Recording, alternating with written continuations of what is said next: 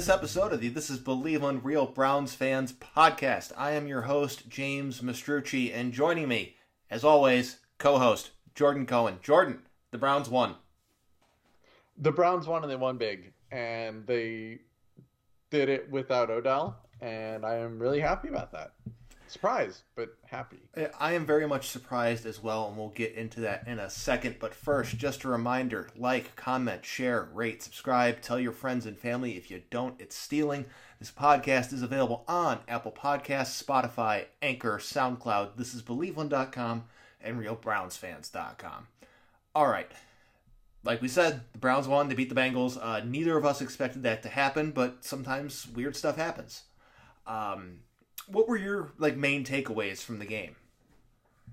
Yeah, so admittedly, I did not watch the game when it was going on, so I knew the result when I was watching. Mm-hmm. Um, but I thought, I, I mean, so I think we, for what I, I think Cincinnati struggled on the run defense mm-hmm. which let the Browns get those three just giant Nick Chubb runs. Yeah, uh, that helped. I think the Browns had luck in the turnover battle, um, which helped. Like mm-hmm. you need that to win. Um, so Denzel Ward, Newsome both played outstanding. Mm-hmm. They they were great. So I don't know. I think it's I think it's good. It's a good win. It's a good win against a good team. It's a good solid win. Uh, it, what the the main difference I noticed early on is what Cincinnati was trying to do, uh, what Arizona and Pittsburgh did previously, and that was crowd the box, put six guys up front, seven guys possibly, but they just don't have the personnel to do that. And so right. Cleveland was able to operate their offense as normal. They were not really. Uh, didn't really encounter any obstacles from that. They were just like, okay, uh, you're not good enough to try and do this, so we're just going to do what we do. As far as defense goes, I mean, huge play on the on uh on the their first defensive stand with the pick six. Um, because Joe Burrow was going like a hot knife through butter through that Browns defense until Denzel Ward picked off that pass, and at, after that moment in time, uh, the Bengals' offense really didn't have the same effectiveness consistently that I noticed. It, it seemed like they just weren't on the same page, weren't clicking uh, a little bit. I don't know. Uh, that's just what I my takeaway was that once Denzel Ward got that pick, it was just like okay, they didn't seem as invincible up to that point because they were they were clicking, and I'm like, oh boy, this is gonna be a long one.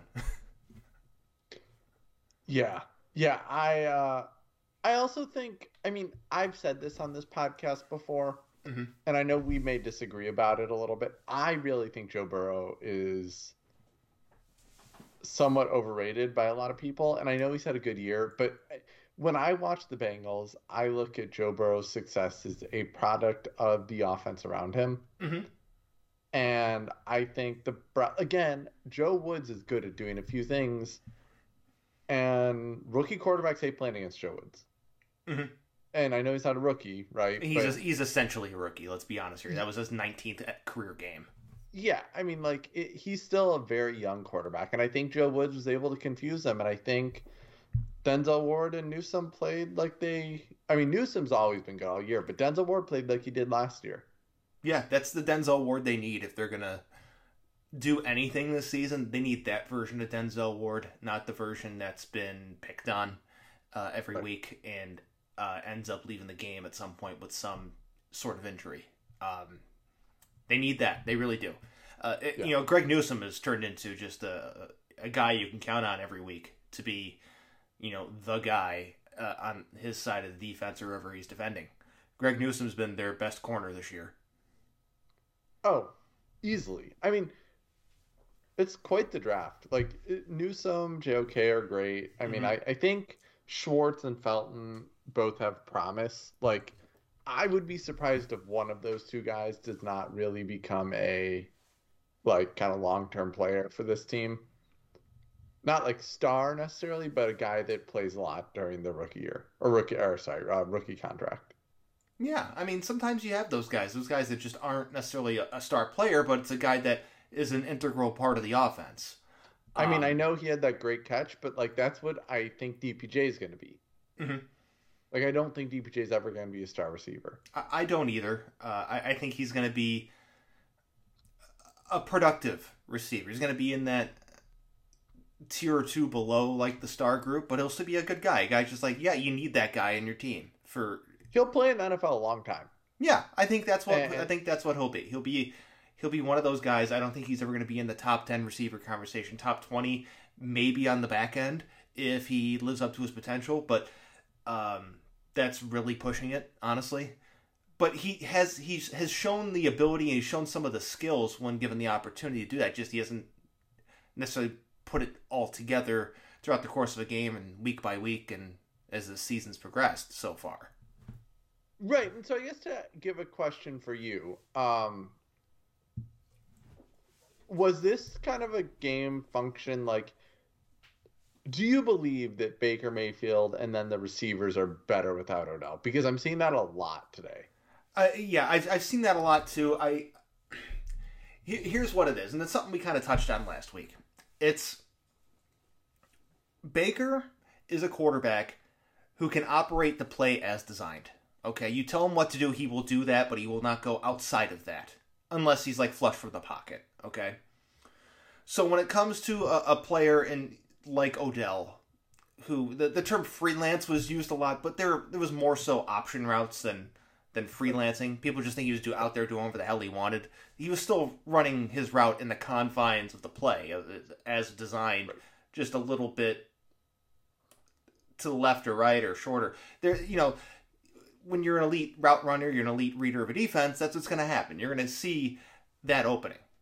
the The problem is, is that Baker's not a quarterback who has the ability to anticipate that. He's not the quarterback who has the ability to see what those players see. So he's looking to operate the play as instructed, the play as designed, the play as called, not necessarily what would be the most beneficial play on any given down. Right.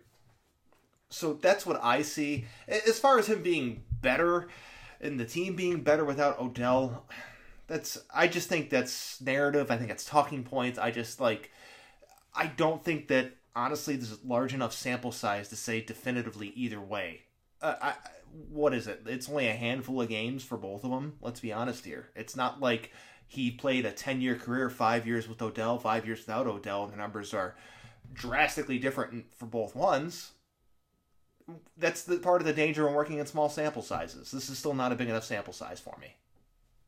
Right. I, I mean, and that's kind of how I feel too. Like, I, I think we are going to face defenses that test us here. Oh yeah. And I think I mean we talked about this on Friday, right? That it's and you just made this point. Like Baker does not anticipate. I think that is the word and I hadn't like read heard read or heard that really like using that context, but to me that's Baker's biggest issue. Mm-hmm.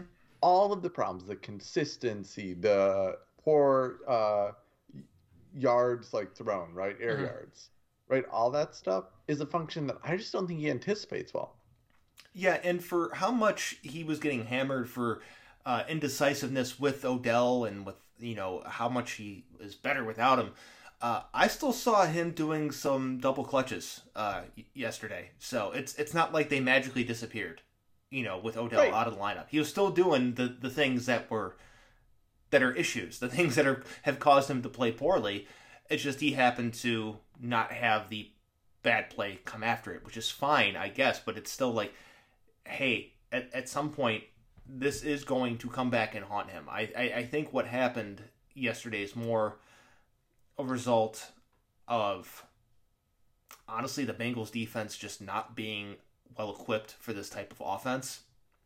And I, I think it was just honestly more coincidence than anything than just being like, oh, they took Odell out, they're they're good now. Like that's nonsense. Yeah.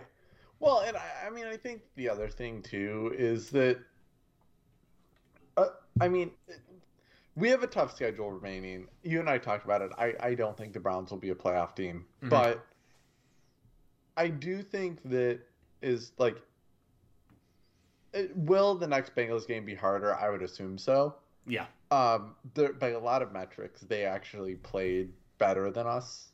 Uh, and obviously those metrics are meaningless, right? Like time Yeah. of possession doesn't matter if, if Mhm. you're getting your ass handed to you. But something like time of possession does signal that the Browns, who have not gotten a lot of turnovers this year, just got a lot of turnovers. Yeah, and they're, they're, they're just they haven't been good in that department. We've talked about it before. Turnover luck. Turnover luck has not been their friend this year. Right. And like things like just kind of those last minute turning quarterback hits into sacks and turning hurries into hits. Right? Like things that like yeah are skill based, but in the same way that turnovers are. Mhm. Right? Where like it's still somewhat random chance. Like it's so split second that it's very difficult to mark it up to talent versus it's just bad luck versus good luck. And I, I think that won't get repeated. But there are things that are promising, right? Ward and Newsome to me are big ones. Chubb being Chubb again is a big one. The Yeah. offensive line was just just mauled the Bengals. Oh yeah, they, they took care of business, um, and that's not necessarily all that surprising. Uh, the Browns No, have, do have a very good. good. offensive line. When Right. No, they've had a good offensive line all year. Like it, that's been the thing that people haven't remembered. Like the offensive line's been great. Baker's just sucked. Yeah, that, eh, they've they've been the you know one of the groups getting the brunt of all the criticism for honestly no reason. But um, one thing I want to get your opinion on this, this is something that you know you, you kind of touched on for a second there in regards to time possession. Uh, the Browns only ran 15 plays in the first half, which is essentially the game script for like the first two drives. Right. And there's one thing that we've both noticed and discussed previously. It's that that game script for the first half and coming into the second half. You know, the only handful of plays that they do, the they've been excellent on for as long as Stefanski's been here. It is just it doesn't even matter how the rest of the game goes. You can always count on that first drive to be He's the best scripted. I think he's the best game scripter in the NFL. right. So that first that that first half they're in 15 plays, which is the game script for the first half. Right. Right. So yeah, it's impressive, but it's just important to note that like they practiced those We can drill those. They practice those plays and they drilled them in so much that it's just like, yeah, they're going to execute those plays with absolute precision. That was the Right, and game way script. Games, like the way game scripting works, right? Is it's very tactical, right? It basically is Sunday night or Monday. Stefanski and his coaching staff sit down, and I think Stefanski's really gifted at figuring out here's how we can attack their defense early. hmm Uh, and I don't know how he gets there, but he's really, really good at it. He was really good at it in Minnesota. He's really good at it here. What the second part of that is, is then you coach the team on how to run those plays Yes. over and over pretty much the entire week. That is all you're focused on. hmm And I think they did a really, he always does a really good job there. And I think you're right. Like, uh, if, if the Browns can play like that and not run a lot of plays and still be dominant on both ends, like, that's how you win. But, like, guess what? That's how every team wins. Yeah. Right? Like, i if any team could do that every game, they'd be undefeated. hmm And, and the only reason I really necessarily brought this up was because early on in the game, uh, like Baker was like seven of eight for like 120 yards, and everyone's like, "Oh my god, he's back!" But like he proceeded to go like three of seven for his like next throws, his next seven throws, It- and and so. uh, yeah, a- any quarterback's capable of getting hot, but well, and also any capable of uh, having a little bit of a rough patch. But they kind of coordinated, they kind of coincided with game script. Yeah, and I mean, I I know there was some stuff. I read some article this morning um, that was basically saying like Stefanski showed again that he can be a play caller. It's like Stefanski has been a good play caller all year. hmm Like he has. It has not been as good as it was last year, but he's been really good still. Yeah, A- and it it's a guinea pig. Mhm.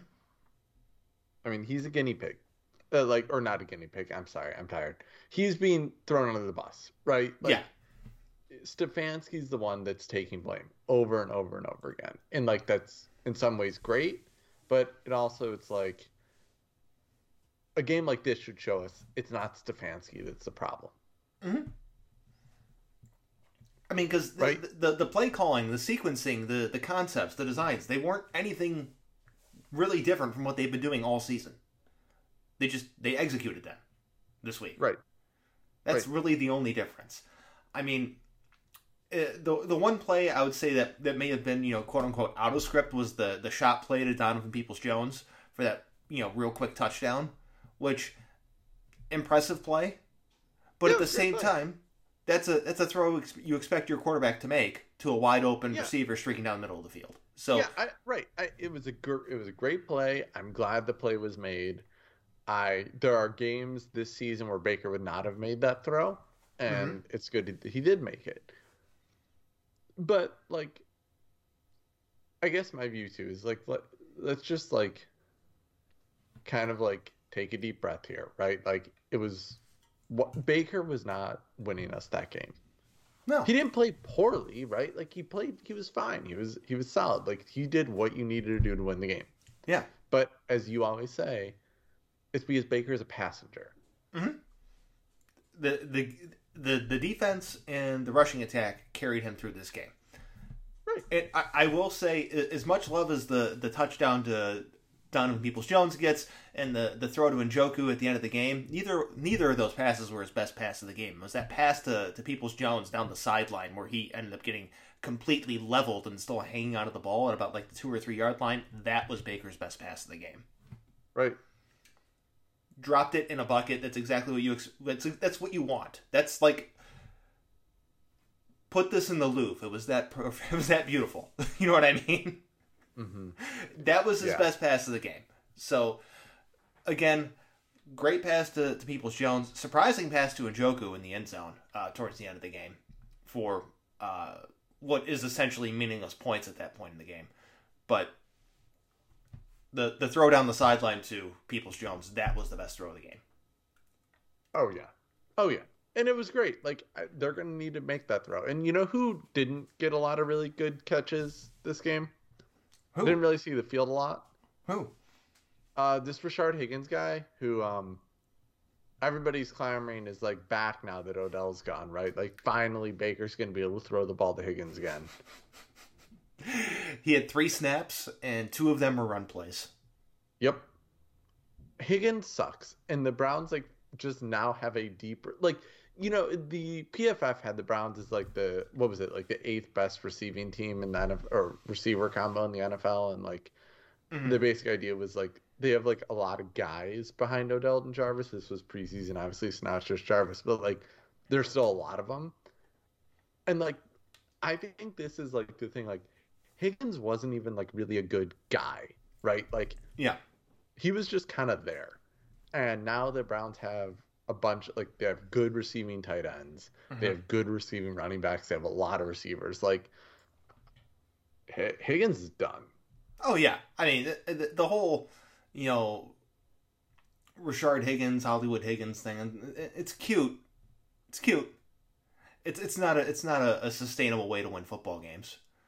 No, I mean, y- you look at uh, even when he has played and has made catches, he's not like filling up the stat sheet. He's getting like like two catches for twenty yards. It's like okay, all I know is if any other receiver on the Browns makes the catch that Higgins does in the AFC semifinal mm-hmm. last year, the Browns are going to play the Bills.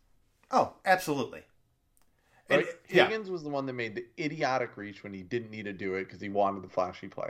And that's not a usual Higgins thing, but to me, like it is what represents Higgins. That even when he's really good, there's something else that kind of just detracts from it.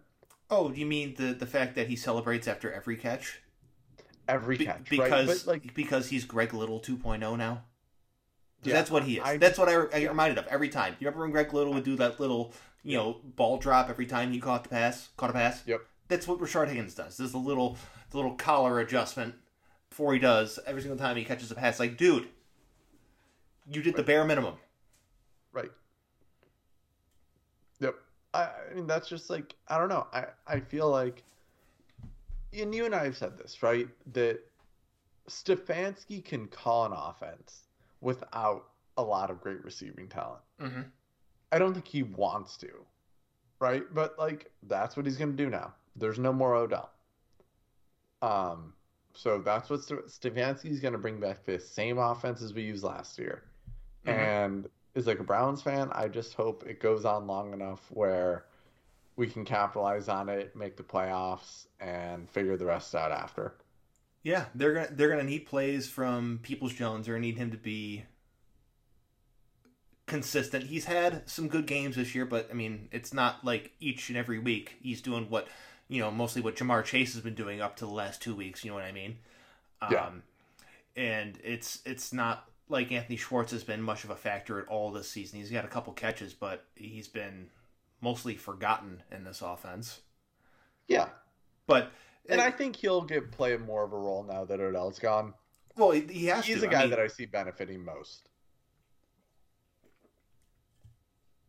Uh, yeah, Schwartz and uh, I would say I'd say uh, I, I might say Peoples Jones first, then Schwartz, Oh, only yeah. because uh, you know Peoples Jones is sliding into his spot in the lineup, but Schwartz is going to have a, a major uptick in opportunities because they Yeah. need someone to go down the field who has speed and Right. I mean, Peoples Jones is going to be the X. Mhm. They'll still Jarvis won't switch roles, which will be the difference from last year. yes, Um, and then Schwartz will just cover the old Peoples Jones routes. yeah, he'll cover those. He'll cover some of the the deep routes that uh, Odell would run from time to time, just to I mean, the just to keep question is, like, Peoples Jones doesn't get separation like Odell did, not a, not even close. but no, but he can read the field really well. So, like, at some point, it may not be this season, but at some point, Peoples Jones is going to want more of those option routes, Mhm. and he will have earned them. yeah, Um, and what do you do then, right? Like, eh, you hopefully have another number one receiver where I, I you know, I don't know. I it, to me, like, I'm happy we won. I, I am more confident in our ability to make the playoffs than I was, but still not super confident. Like I saw somebody has us at 52% chance, and I'd be somewhat lower than that, but I just to me the question remains the same, which is A, is this Browns team good enough without Odell Beckham to win a Super Bowl? No. Are they good enough to get to the Super Bowl? I mean, the AFC is kind of weird this year, but it is. I, I, I mean, it, the, the only reason I'm not going to say no is that A, I was really high on them to start the year, and B, I don't, there hasn't been like a team in the AFC that has just been so, so good that I think the Browns couldn't, like, could not beat them. Yeah, um, that's fair. And so I'm not going to say no. I think it's unlikely, but like if they make the playoffs in the AFC this year, it's not anybody's shot. Um, but but the problem remains the same, which is whatever happens, the Browns. I know the Rams lost to the Titans yesterday. Uh, the Rams are going to the NFC title. uh, They're winning the NFC. I, Yeah. that was that was a one-off game. The Rams were a little cocky, and I think they were kind of like, well, there's no Derrick Henry, so we're gonna run rough shot. And then they forgot like Ryan Tannehill can be a good quarterback. They have a really good offensive line there, really good defense. I I'm not worried. Mhm. Uh, Rams are, and I don't think the Browns have a shot in hell against the Rams. No, I don't think so. I don't think so either. Um, what what I will say is that, uh, and we can talk about this more uh, later this week on the preview pod, but uh, we're gonna we're gonna learn a lot about uh, this Browns offense and just what they can do this week when they play the Patriots. Okay. Yep. It's because if there's one thing that we learned from the the Cardinals game and the Steelers game, it's that if you can crowd the box effectively and dare Baker to pass, you create problems for the Browns offense. Okay? And if there is anyone who has mastered the art of stopping this style of offense, it's Bill Belichick. Okay? We know what they're going to do. They're, they're going to run the exact same defense that they ran against the Rams in the Super Bowl. Yep. That's exactly what they're going to do. They're going to do what the Cardinals did. They're going to do it, uh, not quite what the Steelers did because it's a different scheme, but it's the same concept. Just make it so, hey, you, you want two yards on every run? That's what we're going to give you. Right. Right. And they're going to say, we dare you to pass because outside of our six defensive linemen, Mhm. there's going to be a bunch of zone defense, Baker, and you're going to have to read it. Yep, and the the Patriots are running a lot of zone right now this year, and and, and, Yeah. mean, and meanwhile, you know, J.C. Jackson has led the league in interceptions over the past three years. So Right. No, I, I, I think the Patriots are gonna. It's gonna, you know, I, and I don't know. I haven't thought enough about it. I haven't read enough about it to have any firm predictions, but it'll be a hard week. It, it will be, and this this is a game I've been thinking about ever since I saw the the the Cardinals game when the Cardinals came out Yeah. in that defense. I've been thinking, oh no, this is exactly Right. what New England's going to do. Yep. And I know the Cardinals defense has been pretty good this year, but it is not the Patriots. It's not Bill Belichick. Uh, Anyways. y- yeah, exactly. but uh, back back to the back to the Browns win before we start getting back into this. Um,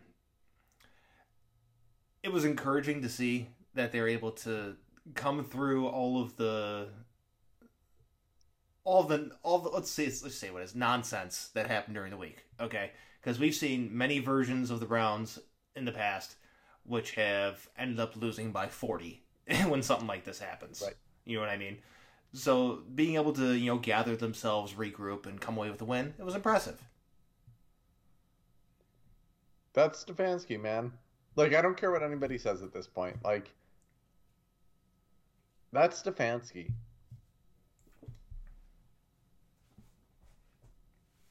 I mean, we've Like, seen this is this is the coach where during the middle of a fucking pandemic, with a team that had so much history, he takes them to the playoffs, and then, and then, half the team gets COVID, they can't practice, and they win a game that they had to win to get into the playoffs, with like no receivers, and then Stefanski can't be there, but he's drilled them so well that they win the next game Mhm.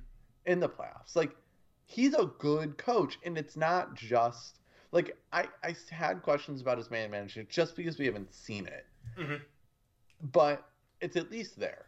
I don't know that it's totally refined. Like I think this Odell thing got a little out of hand, it did. uh, and I don't know how much of that is his fault versus not, but it got a little out of hand.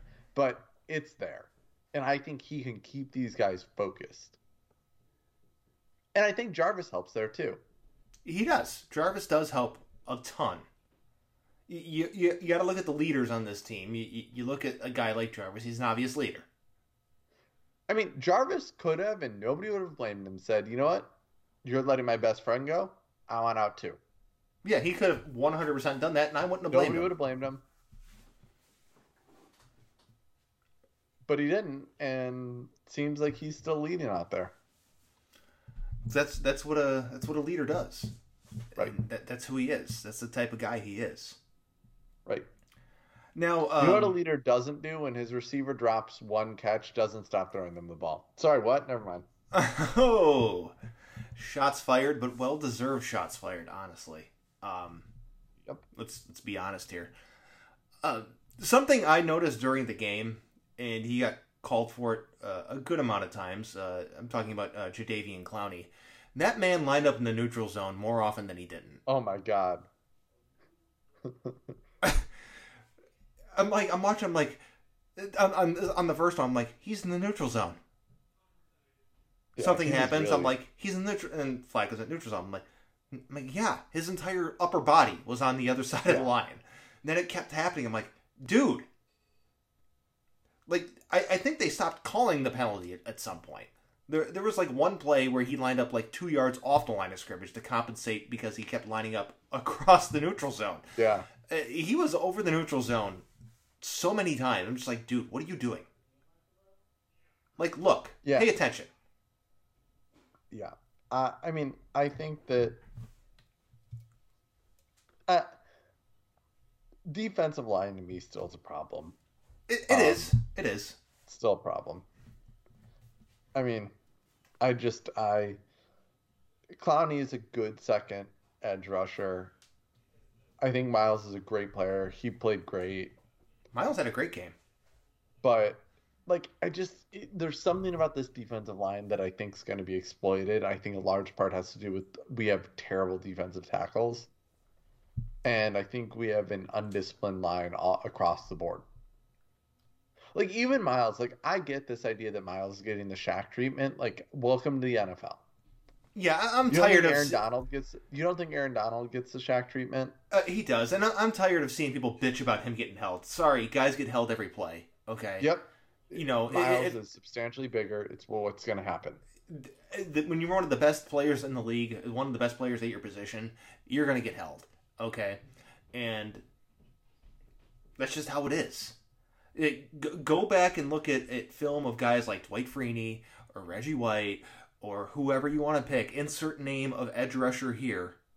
Guess what? They're held on probably eighty percent of plays. And that's what's just going to happen. So I, I'm I am not here for all of the people doing first of all because screenshots saying this is holding is the worst thing in the world because it doesn't tell you the whole story. One, I'm not here for the screenshots. Two, I'm not here for the the one video everyone wants to share virally on Twitter and be like, look at Myles getting held. It happens.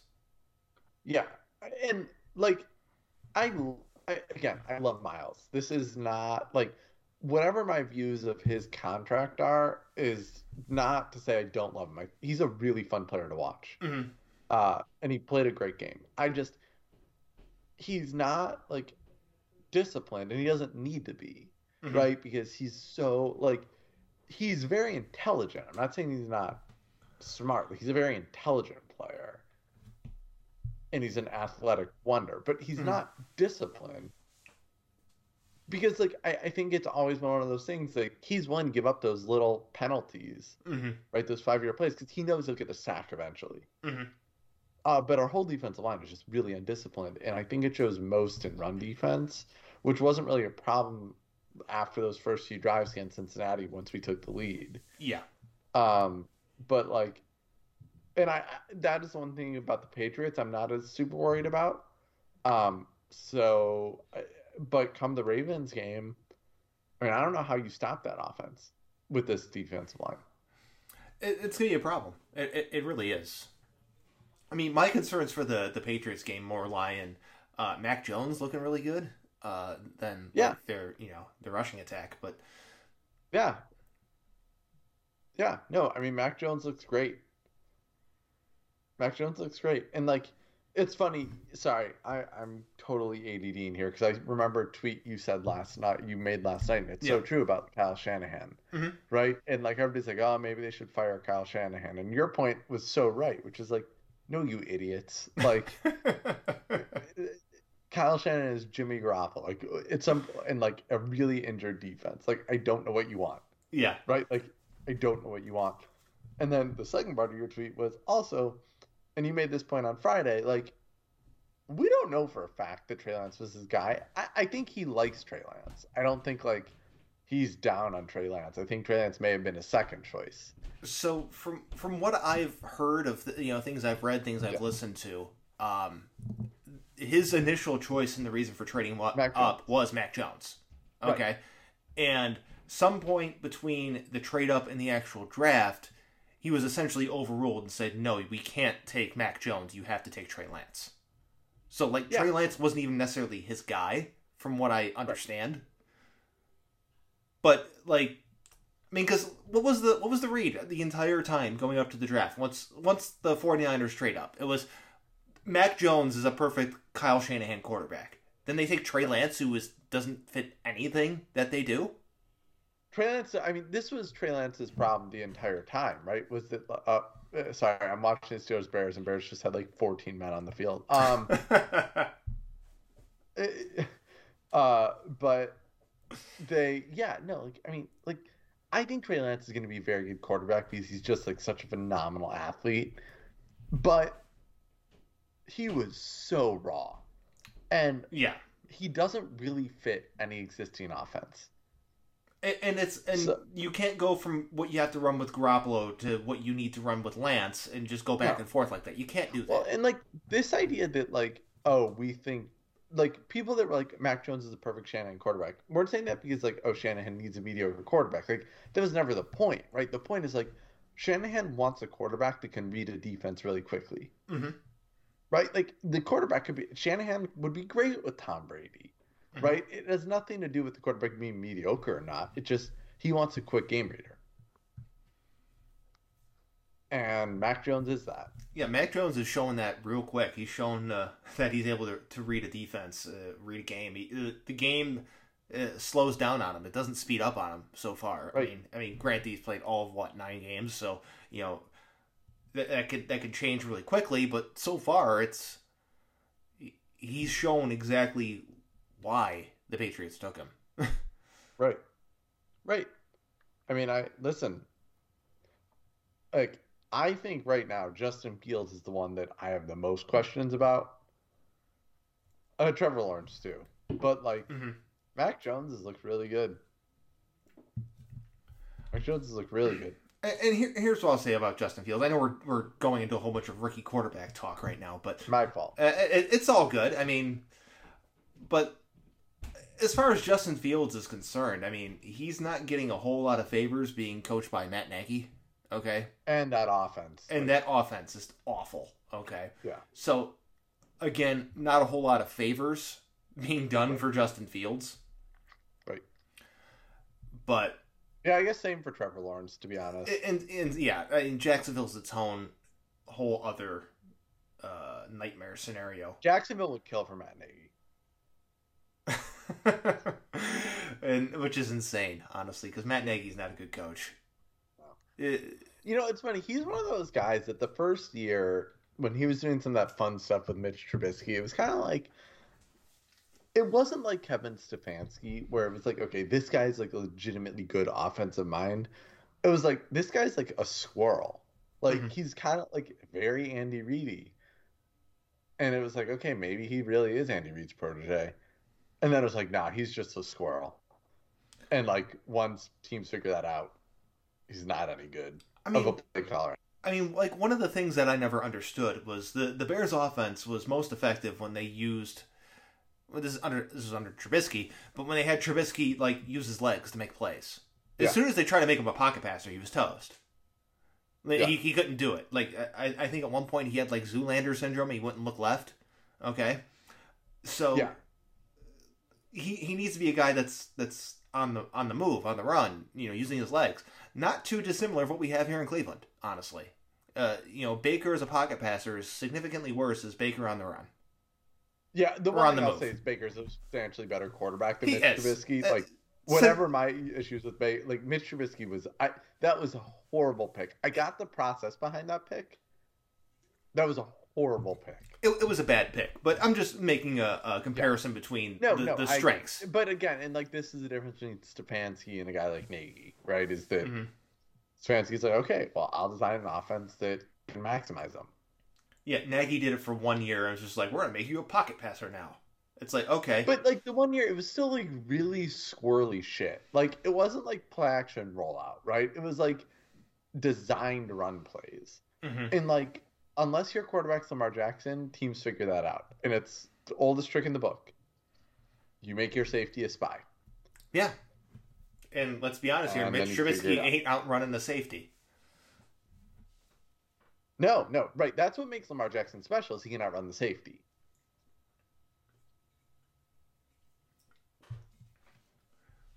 And meanwhile, the Steelers just took a two touchdown lead, so the Bears are done. Yeah. Anyways, this game- uh, I am not going to feel bad about going to sleep at halftime for this one. Um, No. uh, any other uh, like uh, kind of final thoughts you got for the uh, the Browns here? I mean, listen, I'm happy they won. And th- this is the best team we've beaten this season. And it was a good win. Um, so I'm happy. I just, I, never too high, never too low, right? I mean, last week I think I may have been too low. Yeah, Um, but like I said after the Denver game, like I said after the Chargers loss, right? Like there's a lot of noise in a football game, and there was a lot of noise in this game, right? Like Mhm. the Browns getting a 99 yard interception return on the first drive, like that's awesome play by Denzel Ward, but that's luck, right? Mhm. Like I don't care what anybody says, like that's statistical noise. You can't bank on that Mhm. ever, no matter your team.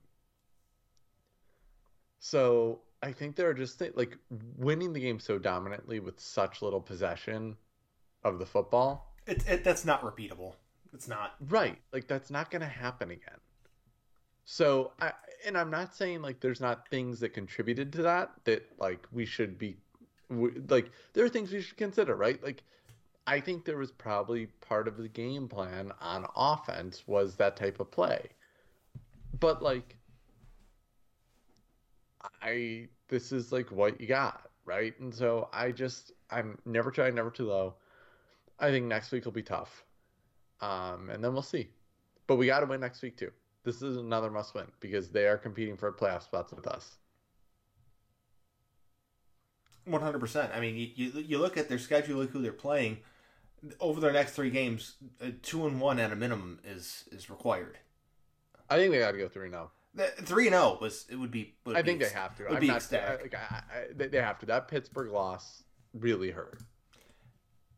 It, it, it did. It, it it really did. The, the the loss to Pittsburgh was really bad, but I, I think there is a world where if they do go two and one, let's say beat New England, beat beat one of New England or Baltimore, and beat Detroit, that they'll still be in a good enough spot that there's that opportunity after the bye week for them still to have a chance. Three and zero, obviously optimal, but I think two and one. I mean, if is they go three and zero, they're in the playoffs.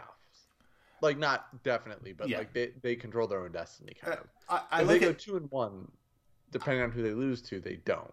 I, like, look- I actually- see it as workable. Yeah, I actually think like a two and one. I the game that I think is the one they really can lose without a lot of impact is Detroit, hmm which is kind of funny, but like they're out of division. Yeah, Like it happens. out of division, out of So- conference. Yep. But I do think they need like I they have to beat at least one of Baltimore and New England. Yeah, uh, I mean, I th- again, I think going two and one over this stretch. I mean, uh, luckily, I guess they played Detroit at home, so that should be a win at home. Yeah. You know, Yeah. New England's going to be a tough I'm- I'm- test. Uh, Baltimore's going to be a tough test. Listen, you've been saying it for weeks now. This Browns team may just be like a eight and nine or what? it? Yeah, eight nine team, Yeah. kind of or nine eight team. Like that may just be what they are, Mm-hmm. and I think there's enough evidence to suggest like that we should at least at this point feel free to expect that. Um, but it just it's you hope for more. Yeah, absolutely. You, you you you hope for more. You hope that they they figure some stuff out. They they can iron some stuff out. I, we're gonna learn a lot this week. Honestly, I I, I truly believe we're gonna learn a lot, and it's gonna tell us one of two things: that the Browns are back offensively, or this win against the the Bengals and their offensive performance was a complete fluke. Yeah. And the reality is like there's a middle ground too, right? Like, Yeah. Maybe the offense is getting back to normal, but this game was still a fluke. Right? Maybe mm-hmm. normal isn't like like normal may be the offense we saw against like and I mean this in like a good way, but it's the only comparison I have like readily available, like Houston, mm-hmm. where they still put up a lot of points, but like it looked kind of clunky. That may be the offense. It, it's it's Like- very possible. I mean, And that's offense will get you to nine and eight. Or eight and nine. But not more than that.